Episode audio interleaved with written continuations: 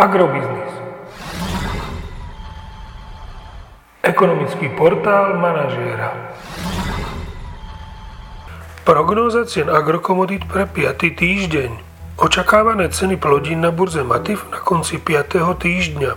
Pšenica 218 až 224 eur za tonu, kukurica 208 až 216 eur za tonu, repka 422 až 435 eur za tonu.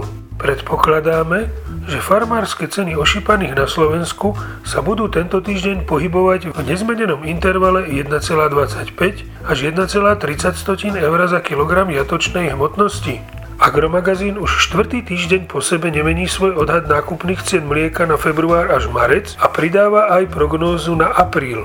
Zvyšovanie cien ropy v kombinácii s oslabovaním eura voči doláru by malo v najbližších desiatich dňoch priniesť na slovenské čerpacie stanice nárast cien pohonných hmôt. Ceny nafty by mohli stúpnuť o 1,5 eur na úroveň 1,105 tisícin eur za liter a ceny benzínu Natural 95 by mohli stúpnuť o 1 eurocent za liter na úroveň 1,245 tisícin eur za liter.